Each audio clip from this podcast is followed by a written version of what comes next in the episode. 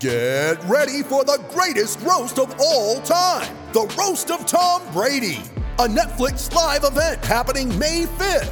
Hosted by Kevin Hart, the seven time world champion gets his cleats held to the fire by famous friends and frenemies on an unforgettable night where everything is fair game.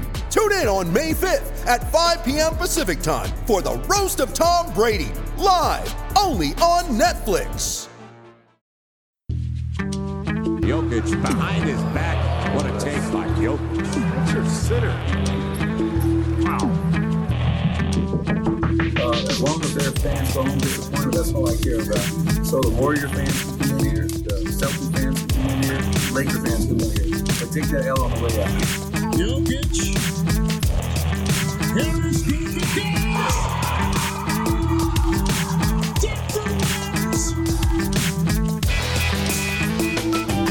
Welcome in, ladies and gentlemen, to the Pickaxe Pundit Show. I'm your host, Zach Mikosh with DenverStiffs.com. You are listening to the Denver Stiffs podcast channel on the SB Nation Podcast Network. It is Tuesday morning here in Denver, and we are celebrating, uh, at least right now, as when we're recording this intro, celebrating another Nuggets win. They go 3 0 on the homestand to break it down, I have none other than chief moderator Mark Grimaldi. Mark, what's happening? How's it going, Zach? Thanks for having me. Uh, these last two games have taken at least a year each off of my life. exactly, at least a year, man. I, this game might have been like five years in itself. This game against the uh, the Pacers here. Wow, that one was a. Um, it was like man, what talk about a roller coaster. That Pacers game. First they were way down, then they were back up, then they were, and then all of a sudden they was down to the wire. Then Jokic gets ejected. I uh, I'm with you. I'm with you. I'd like I'd like to get back to some nice, you know, twenty points. Uh, blowout wins like they had in Minnesota at the beginning of that homestand. Uh, you know, let let their star player have have his, but win by 20, 20 or so points. That's that's much more preferable to me. Somehow that game feels a long time ago already. It does. That's why we're not even really going to talk about it. Like that's it. That's all we're touching on the Minnesota game because it feels like it was forever ago, uh, when really it was just a week ago. But uh, what, what we should talk about, which feels I think really fresh in my mind right now, certainly since we're recording this right after the game uh, against the Pacers, the the Nikola Jokic he gets ejected, like I said right there, with about like three minutes to go. Uh, he gets tied up with Miles Turner under the basket. I thought it was a pretty. I thought the call should have been on Turner. It was a pretty. Uh, looked like a pretty decent hold on Turner's part, but uh, they call it on Jokic. Uh, Jokic just kind of goes ballistic and, and fires off some some choice words there to Tony Brothers, and that of course gets him a T, uh, which he just then decides to okay, I'm just gonna keep going, uh, which gets him another T, and, he, and he's out of the game. I mean, Mark, for me, it was it was really disappointing uh, to see that because Jokic just is he's just he's got to be better than that. He can't he cannot do that. He can't put his team into that position uh, in a game like this. What, what, were your thoughts? I mean, are you are you okay with it? Was it just like a, a moment? You think it was just a uh, you know a momentary just loss of judgment because he was he was so heated, or or do you think it's uh, there's you know there's more to it than that? So I mean, I think in the long run, um, I'm not too worried about it just because the Nuggets got away with the win. It might be a good lesson for him to learn, but right. I don't disagree at all that in the moment it was completely unacceptable. I mean, I get it. I was also screaming at Tony Brothers uh, repeatedly in my living room, so I understand his frustration. Um, I think I've talked on this podcast before about my dislike of Tony Brothers and his style of refereeing, but the fact is, I agree with you. I think it was probably a foul on Miles Turner. I could also see it being a no call. Um, right. I even understand him being pissed and kind of yelling after the call and taking that first technical. I mean, in a close yep. game, he shouldn't have, but everybody loses their cool sometimes. But to keep yelling at a guy that you know has a quick trigger like Tony Brothers, when it's a close game, you just picked up a technical, you know one more gets you tossed, and just situational awareness, he knows Mason Plumlee has five fouls. So it's not right. even a situation where, you know, there's a minute left and Plumlee's just going to come in and finish the game for him. There's plenty of time in a close game where the Nuggets could have and did end up not having any center and to close out the game. And if that had gone to overtime, I think the Nuggets are hosed. Yeah, that's I mean that's a great point. I didn't even think about that. Yeah, if they go into overtime there, they uh they are going to be really, really struggling because Juancho Hernangomez was struggling uh, throughout the game when, when he was playing. I mean, uh, Domantas Sabonis was just just overpowering him, uh, particularly in the post, and it was uh, it was really hurting Denver. So uh, you you basically you have no choice though. You'd have to basically play Juancho. Apparently Trey Lyles uh, was available. He came in there in the last like 30 seconds or something like that, which was kind of weird.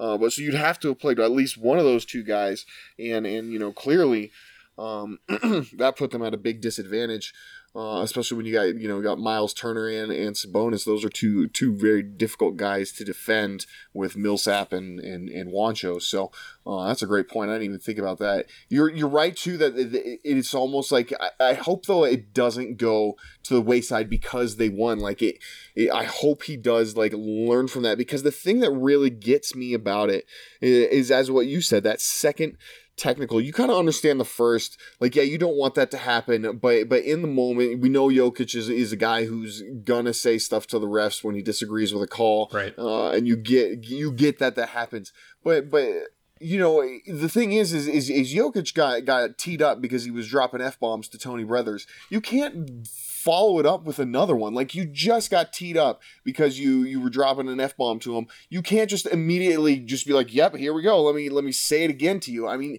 you know what you're doing at that point. You know, you know you're going to get ejected, and and it's and it's unacceptable even in the heat of the moment for him to do that. It's it's unacceptable for a lot of players to do it just because it's a four point swing, uh, which was when they're up by what? What they I think they were up by seven, so it was it made it immediately made it a one possession game. That's that's that's a, a bad look no matter who you are. But for the star player of the team to not only allow them to get within three points because he lost his cool, but also take himself out of the game, like you, it, it just can't happen.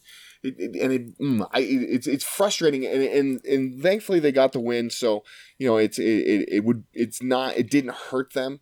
Uh, but it's just it's just frustrating to see that from Jokic because we know he has a history of, of making poor decisions with the referees and and and to that one I think is is one of the poorest I've seen him make, uh, probably uh, probably in his career. Well, and this was certainly a tough game referee wise for him, but and I mean maybe people right. disagree with me, but I frankly think that we've seen him getting more star calls and getting more calls this year, and I think the refs are paying a little more attention.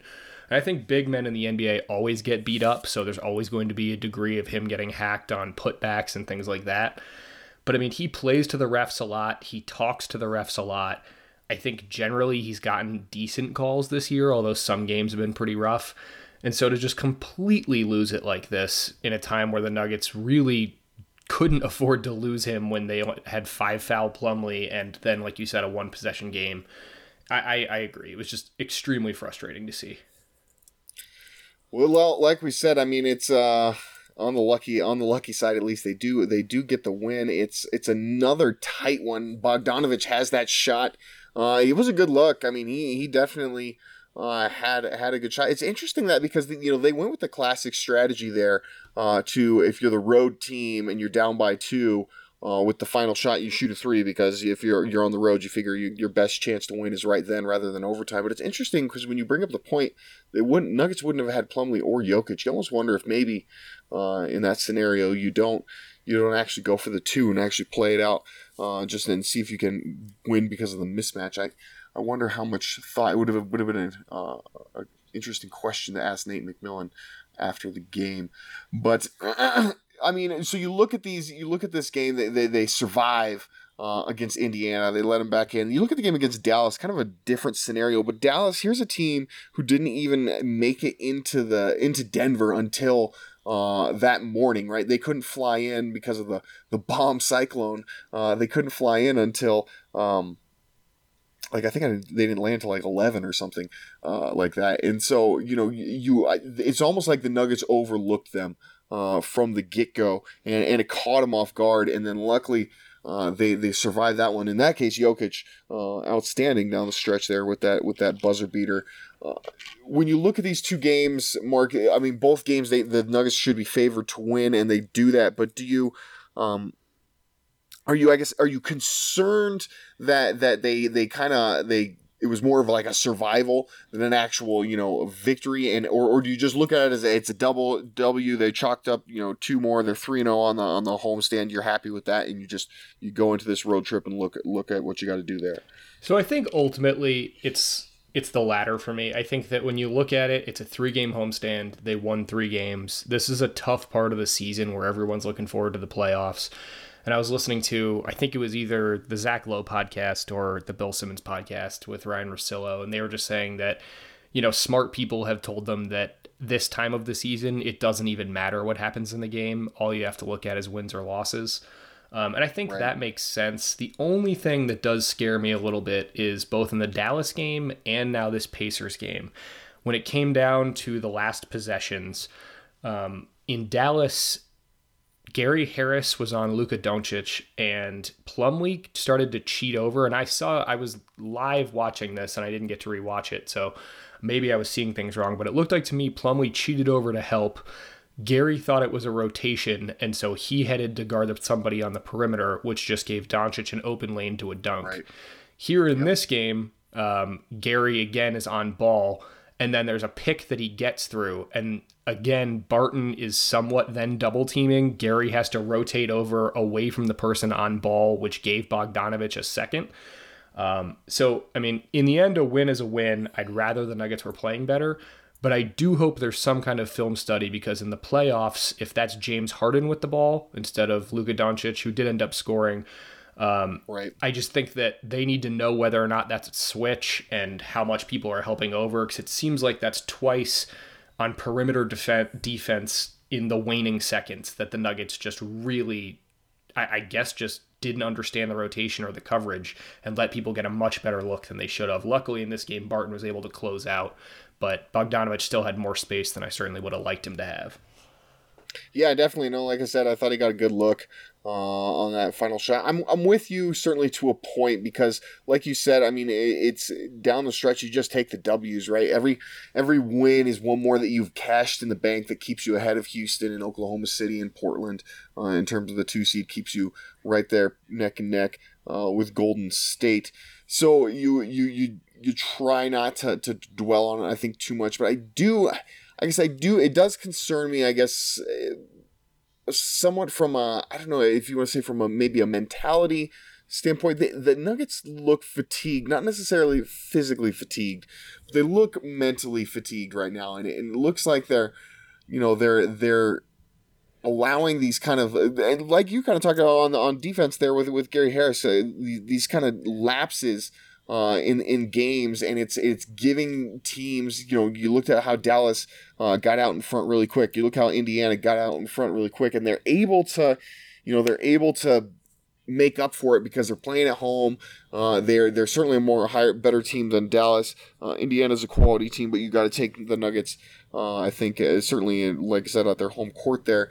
So you know you're you're surviving these games. You're about now to go on to this big road trip. You've got four of, of your seven next games that are on the road uh, are going to be against teams who are in the playoffs including this team indiana. Again you're also going to have you know houston oklahoma city and golden state. Those are all really tough games. Those are the type of games you you need to to grab the, those wins uh, especially against those three Western Conference teams who you're battling in the standings with right now. But those are teams that are not going to allow you to have these type of lapses and fall down by 18 points uh, and come back and win. So I think that's where my concern is. Is, is uh, I'm wondering if we're starting to see them kind of run out of juice uh, right here down the, the, the stretch run and, and, and how that affects them uh, in the seeding. Because I think they're fine once they get into the playoffs. Once they get into the playoffs, you know, then then you're just going on adrenaline. Uh, but but I I just worry that that they could get they're going to get I'm not or I should say I'm not as confident as I thought I would be going into a road trip when they were uh, three and zero oh on the homestand. Yeah, I, I totally understand that. I mean, I if you had told me they were going to go three and zero oh here, I think I would have felt better about it as well. Um, but the upcoming, not even just the upcoming stretch you talked about, where I think it's you know the next five or six games really, if you look at the next, I think there's 14 left. Um, they've got Golden State, they've got Houston, I think they've got Portland twice, San Antonio. I mean, outside Boston. of I think the Knicks and a couple games against the Wizards, it's it's a Yeah. pretty tough stretch. And they put a graphic up during the game today on altitude that I think the Nuggets have the third hardest strength of schedule left. Um, and it, it shows if you look at what's upcoming. And I don't think the Nuggets are going to get Golden State late enough that they will have shut it down. Um, maybe for that last game, but definitely not for the next one. Houston and Oklahoma City both have a lot to play for. So does Portland. Right.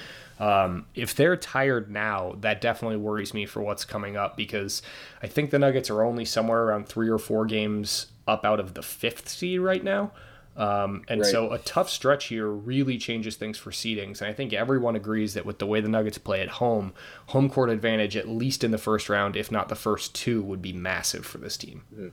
Or not, or if, I mean, ultimately, you want to get it for all three, right? Like that's your that's your goal, and you if you can, you know, if you can catch Golden State, then uh, then and secure home court for the entire playoffs, that would be, uh, I think, a massive uh, advantage for this team because it's hard to see them losing. I could see them maybe dropping a game at home, but but in the playoffs, but I, then you know I, it's hard to see them you know losing multiple games in a series at home. So uh, basically, you feel like if they get home court advantage, then you know in most cases they should probably just be fine. Uh, and, and if they start winning any games on the road, then they're they're going to be setting themselves up really nicely. Uh, whereas if you've got you don't have home court advantage, now you have to go out and win on the road.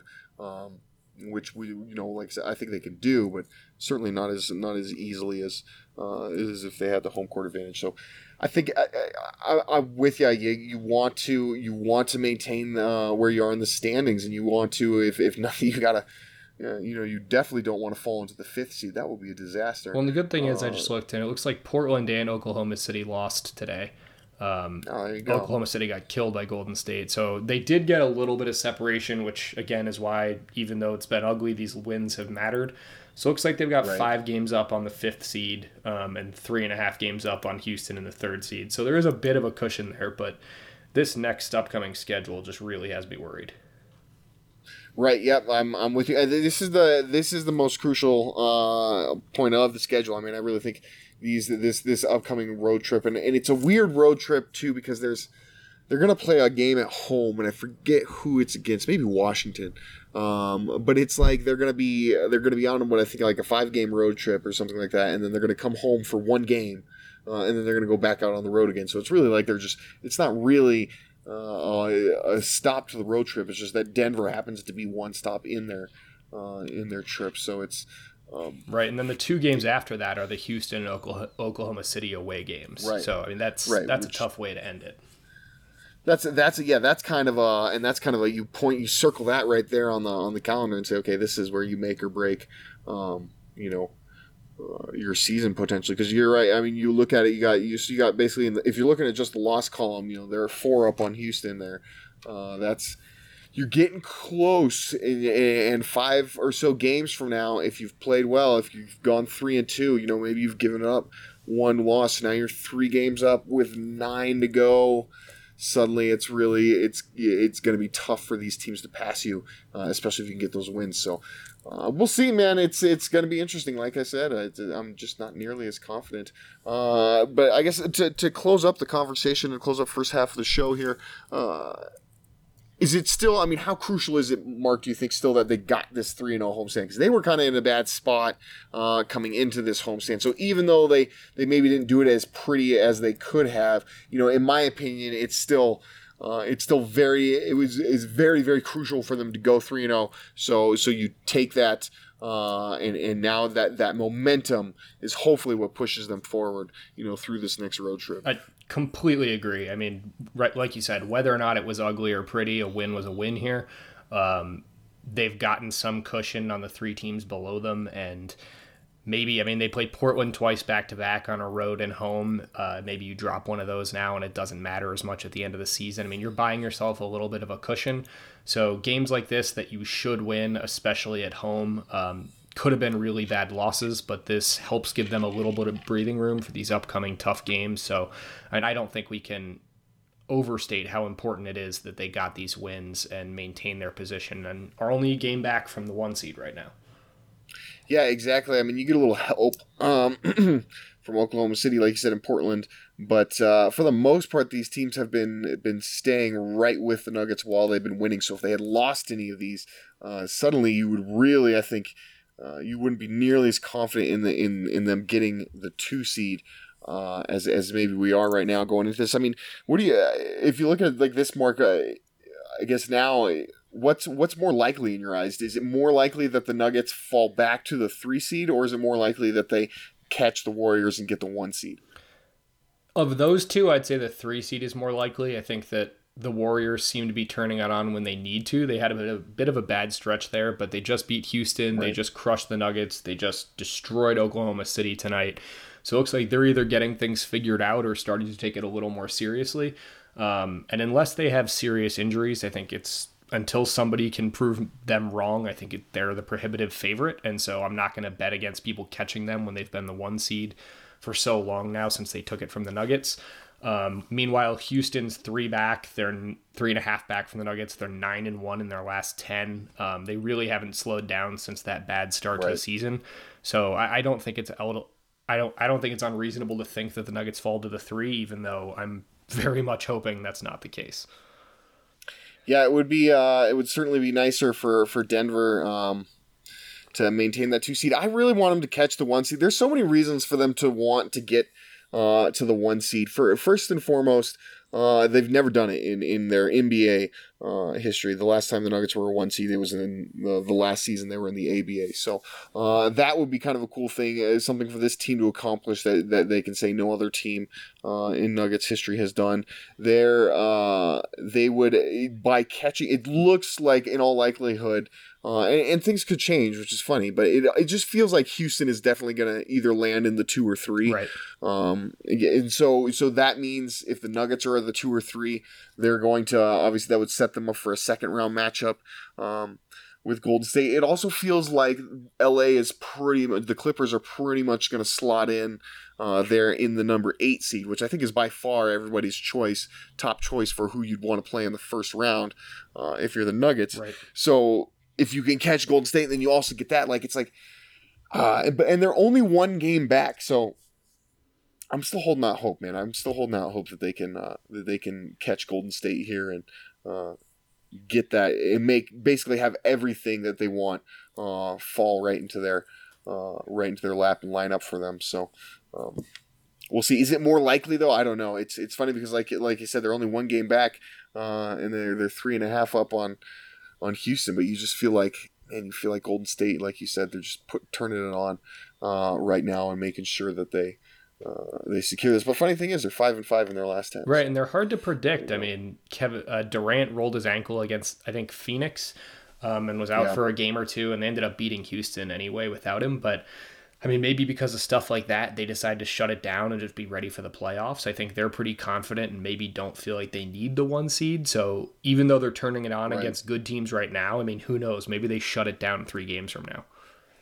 Yeah, that's uh, that's a good point. We can we can only hope.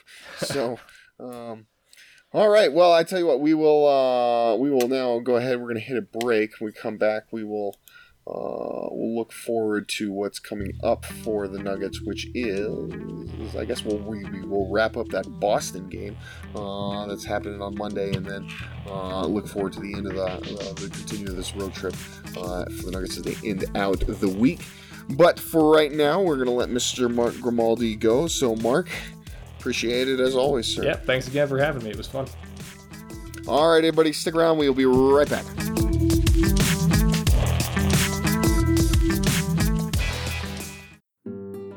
We've all been there.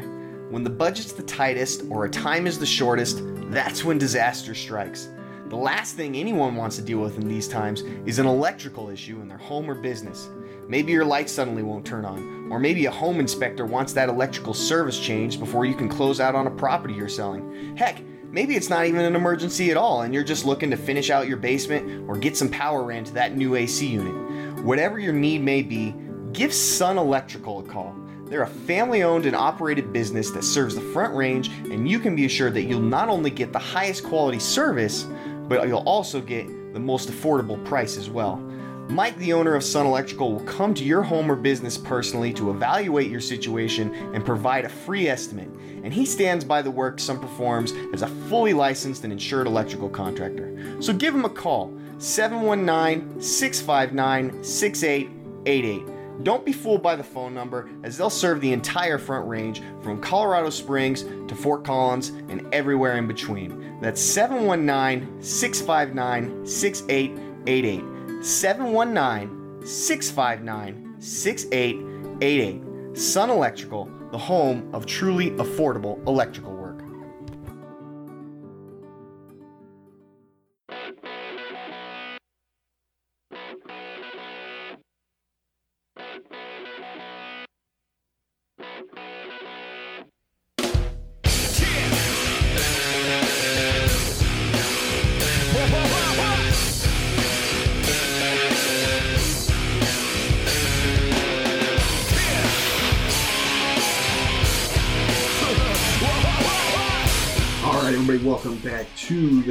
Pundit Show. Zach Mikosh with DenverStiffs.com. It is, it's almost like a week later after since when I talked um, to Mark last. It's kind of funny.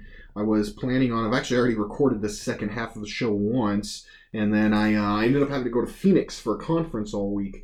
Uh, and it was just trying to get it edit, edited, the podcast and everything. And then this conference turned out to be really intense, like 7 a.m. to 5 p.m. every single day. Um, so basically, I just haven't had a chance, and so I'm going to scrap that entire second half of the show because I was like, eh, we, we can talk about some other stuff now. Um, I did want to keep the stuff with Mark though because I thought it was, well, you know, it was good conversation, and obviously, anytime I ask a guest to come on, I don't want their efforts to be for naught. So hopefully, you guys still enjoyed that, even though it was a little dated. I wanted to touch base real quick on one thing in there. Um, in that first half of the show, which was of course the Nikola Jokic ejection, because man, we haven't had a good fashioned, uh, good old fashioned flame war on the uh, comments section in a while, but you guys were rankled by the fact that I said that I, uh, you know, that Nikola Nikola needs to be better, I guess, than, than the, the way his reaction was. Um, to that, and I, so I guess just real quick, I don't want to spend too much more time on it, but uh, to touch, you know, I think to touch on that a little bit more because now, you know, when me and Mark recorded, we did that exactly right after the game had ended. So it was, um, you know, I hadn't had a chance to kind of see your guys' reaction and, and see your arguments uh, to the contrary, and so I just wanted to address it real quick. Um, you know, I think the main thing people people are obviously upset is because they, they think that in some way that I'm blaming uh, Nikola for what happened, and, and in a way I am. Like I like I said, he's got to be better than that. Uh, he's got to know that he can't put his team in that type of position. Uh, but I, but I, what I wanted to clear up is, is that I totally am, am with everyone. I'm not defending Tony Brothers uh, in any way. I, I will say this. I mean, I think pretty much every single um, official in the NBA is going to eject Nikola. Uh, regardless of, of any history they have, you you throw three straight f bombs um, at a ref when you're two feet away from him, looking him dead in the eye. I mean, it's it, it's they chances are at least very likely you're going to get ejected. Some people will bring up, well, Draymond Green does this all the time, and I'm like, ah, if you guys can show me, I mean, I haven't seen anything, but if you can show me some video of him, you know, standing five feet from a ref or closer, looking him dead in the eye and telling him to f off three times in a row, um, then maybe I mean you might have a point. Uh, I still think though that that would be the anomaly, and what happened with Nikola would still be um, the standard. So I don't know if I would look at it uh, any differently, if, even if I were to see that. The, the thing that I think um, that got lost though was like, yeah, I thought Tony Brothers was awful, and I said that in my recap. You know, I, th- I called it a questionable call uh, at best, and uh, probably a, a, foul on Turner. Looking at it more, it could have been either way. I think it was kind of a 50-50 scenario, but certainly. Uh, I probably would have let it go, or, or still probably would have called the foul um, on Turner. I still felt it was more more a foul on him uh, than anything, but I probably would have just let it go. Like, and so I get that the frustration, and this is this has been going on. Obviously, it was going on throughout the game. It was going on um, for several games. Uh, before this, specifically with Tony Brothers, so he is, of course, I think Jason Kosmiski uh, pointed this out that Nikola Jokic has been ejected three times in his career, all times by Tony Brothers. Um, that's that's you know three times is a trend, right? That's what we say.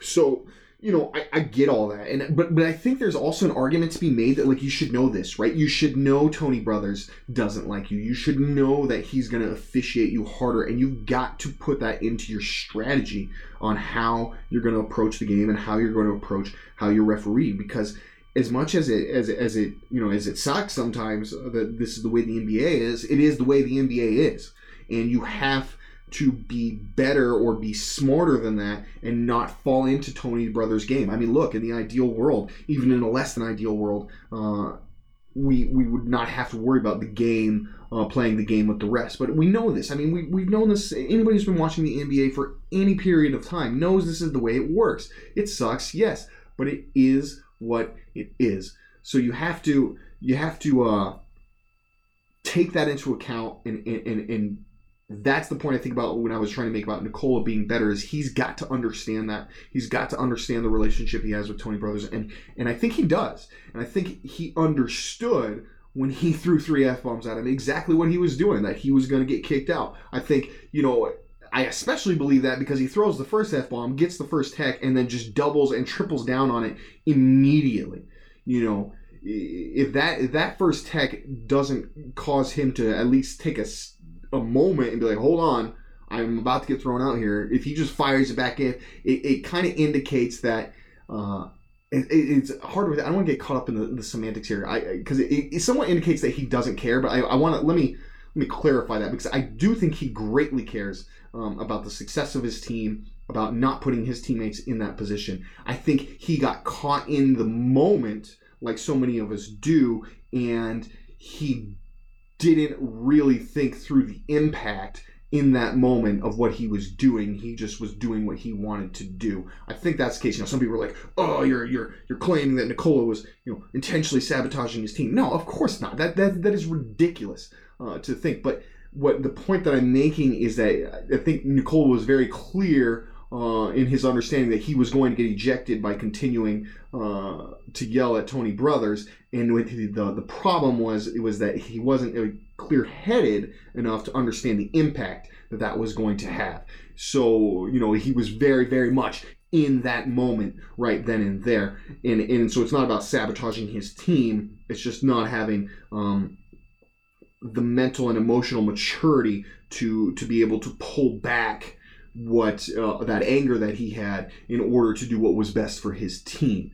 And and I think you know that's that's something that's very common with people you know in their young 20s uh, it's it's something that's common with people of all ages but it's certainly more I think with younger people because they haven't been burned uh, enough times by by those heat of the moment decisions um, that they haven't kind of gained that perspective yet to to understand like hey and and to have that maturity to be able to dial it back down even when you're enraged uh, by someone like Tony Brothers which like I said I, I, I understand totally that why Jokic was upset and I, I get that he, I think he's just got to grow um, as a player as a person and and be able to understand the bigger picture in the moment and be able to pull it back when he needs to pull it back. Which, come on, I mean, three minutes left in the game.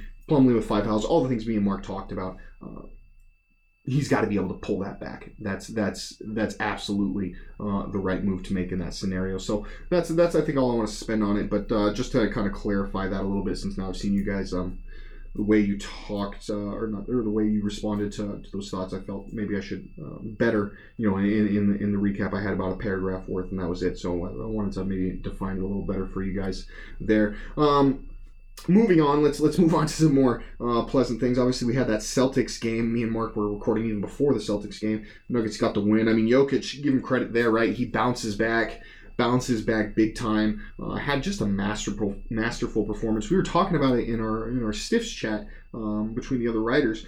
That, that you know it's kind of funny is like it doesn't seem like it's that gaudy of numbers but when you actually step back and look at it it, it really is and and when you consider the way he did it i mean i I can't remember a game uh, that had more of just like Jokic type passes, right? Those passes where he just threads a needle.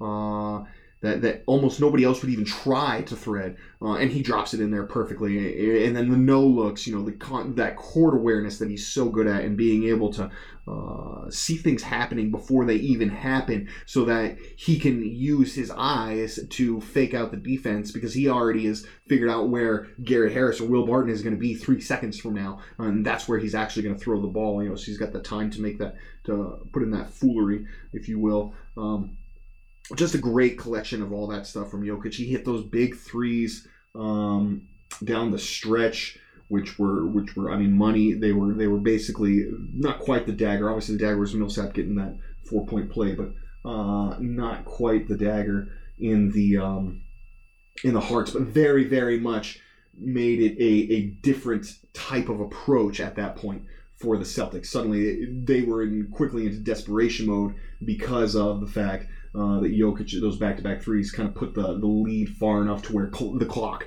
was now a factor uh, in the game. So just an all-around excellent game by Jokic. You know, people. It's funny. I heard some people say, "Oh, Will Barton didn't have a good game that night." I thought he actually had a great first half. He was he was fairly instrumental.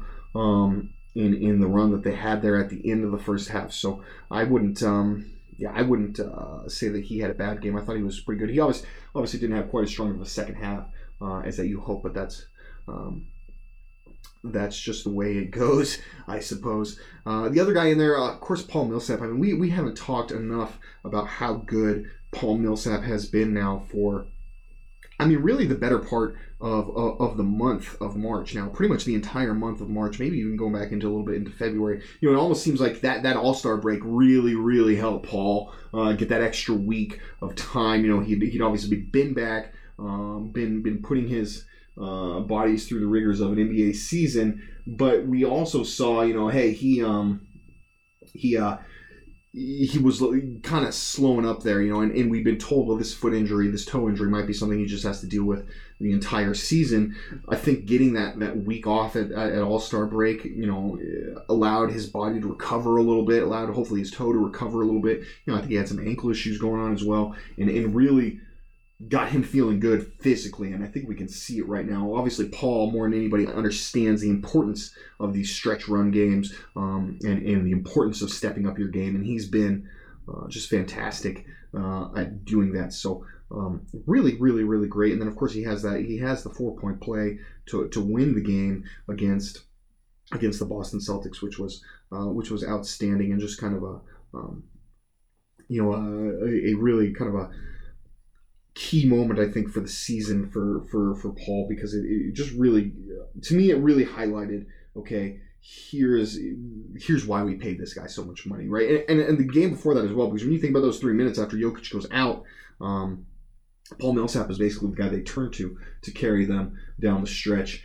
So uh, outstanding play by Paul outstanding um, just all around game that he's had for the past month or so and really exciting to see that happening. It's really exciting right now to see the Nuggets are kind of starting to get to fire on all cylinders. We've been waiting. Uh, Adam Mares had a good um, article on this. You know, we've been waiting two years essentially to see this team finally be firing on all cylinders and to have everything going. What's funny is we, we actually aren't even seeing it right now because the Nuggets still have Michael Porter Jr.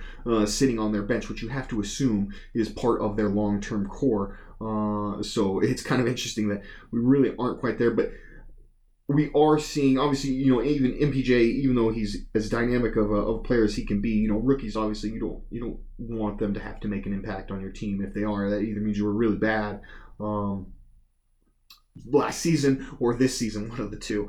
Uh, so you, you really the group that they've got right now is the group I think that they always kind of you know figured this is this is the group we're going with for for the uh, for now and for the immediate future. And, and we just haven't had a chance to see it because of injuries for one reason or another. But now you know everybody's healthy. Gary Harris is reintegrated. Will Barton is reintegrated. Uh, Paul Millsap is reintegrated it feels like this team has finally found their footing with all of their talented players in place um, you know, Gary Harris has been outstanding these past couple games. He, I think, probably struggled getting reintegrated back into uh, the offense more more so than than anyone. We also know he's got a core injury, which is another one of those ones you don't know. I mean, can you really uh, heal during the season, or do you just kind of have to manage the pain? So you wonder if that's going on. But he's looked great, and and he's been a huge part of of these past couple of games. So it's exciting to see this team put it all together and see what they can do. They can go into Boston, a very good team in their own right, a very tough place to play, uh, and they can win that basketball game and and honestly win it fairly. I mean, it got close there at the end, but it, it kind of felt like a game that they they fairly well had control of, you know, for the majority of the uh, of the game. So it, it, it's it's just very interesting to see that this team is you know you start to wonder really what level can they achieve if they're all um, if they're all playing at their best and they're all healthy. Now, of course, we've seen them play the Warriors past couple times and just get housed. So we're not sure if they're quite there in terms of a championship contending team. But at some point, I think we're gonna have to start having that conversation, right? I mean, if the Nuggets end up as a top two seed in the West, they've been a top two seed in the West the entire year long. If they have some playoff, you know, success. I mean, say they so say they win the first round series, they, they lose the second round series. Do you at that point call them a championship contender for next season because you you essentially would assume have this entire roster back. I mean, the guys who are the expiring contracts next year are Lyles, Lydon, and Isaiah Thomas. Um, none of those guys are really part of your rotation anymore. Obviously, Paul Millsap has a team option, so you can bring him back uh, if you want. I've got some thoughts on that too. We'll save it for another pod, but um, got some thoughts on what they should do with Paul Millsap's contract situation this offseason. But you know, you can obviously bring him back uh, one way or another. So you you've got this team here, and they're they're I mean they're they're gonna be set again for next year. So if we saw everything that they could do this year while they dealt with all the injuries and they stayed in the top of the Western Conference, and let's say they go in and they win a playoff series, you know, they don't get beat in the first round. Essentially, is basically I think after that point you I think you kind of have to start looking at them next season as a championship contender. Obviously, it's a weird situation right now in the NBA because you have the Golden State Warriors who are clearly head and shoulders above everyone else, but the the Golden State Warriors could look very different next season. You know, you got you got Kevin Durant and Klay Thompson both both um, going to be free agents. You know, we already know basically. I mean, we don't know, but anybody who's being realistic knows that the Knicks are going to make a hard push. Um, for, for Kevin Durant. And, and, you know, if they were to strike out there, who's to say they won't go after a guy like a Klay Thompson? Same with the Lakers. If they can't land a Kevin Durant or a uh, Kawhi Leonard or, or, you know, something like that, do they go after um, a guy like Klay Thompson? He's going to have some opportunities there to get paid where he might not have that opportunity as well uh, in Golden State, just because you got to wonder how, how Golden State, how long are they going to continue to want to pay um, absurd luxury tax payments. So it's it's potential that the Warriors are not nearly the same team that they were this year or these past couple of seasons. And obviously, you know, let's say they get one of the two back. Let's say Klay comes back, Kevin goes. Uh, you know, obviously Steph Curry, Klay Thompson, Draymond Green. That that group has won a finals before uh, and came very close to winning a second. So they're still going to absolutely be a contender, but I don't know that you look at them as so overwhelmingly unbeatable that you just kind of put them in a tier all by themselves at the top of the NBA. And, and so if they lose some of these guys and the Nuggets do what we talked about, I mean, how do you not how do you not go into next season saying, yes, this is this is a championship contending team, especially if they've got Michael Porter Jr. back and he's coming anywhere close to what uh, what he's capable and everything we're hearing about what the coaches say and, and whatnot, which of course you take with a grain of salt, but I mean, I, I just don't see how, how you couldn't how you couldn't look at this team um, any other way.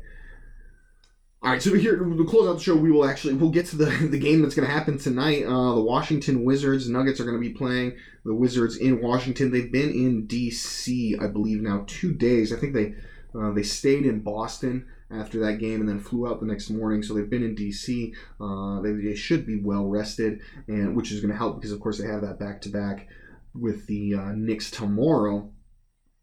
I uh, you know I, I look at this team and I look at uh, what they've been able to do the Nuggets in, so far on that on the homestand now into the road trip and it's all been really well and it was really needed for them to bounce back after they kind of struggled there uh, a couple weeks ago.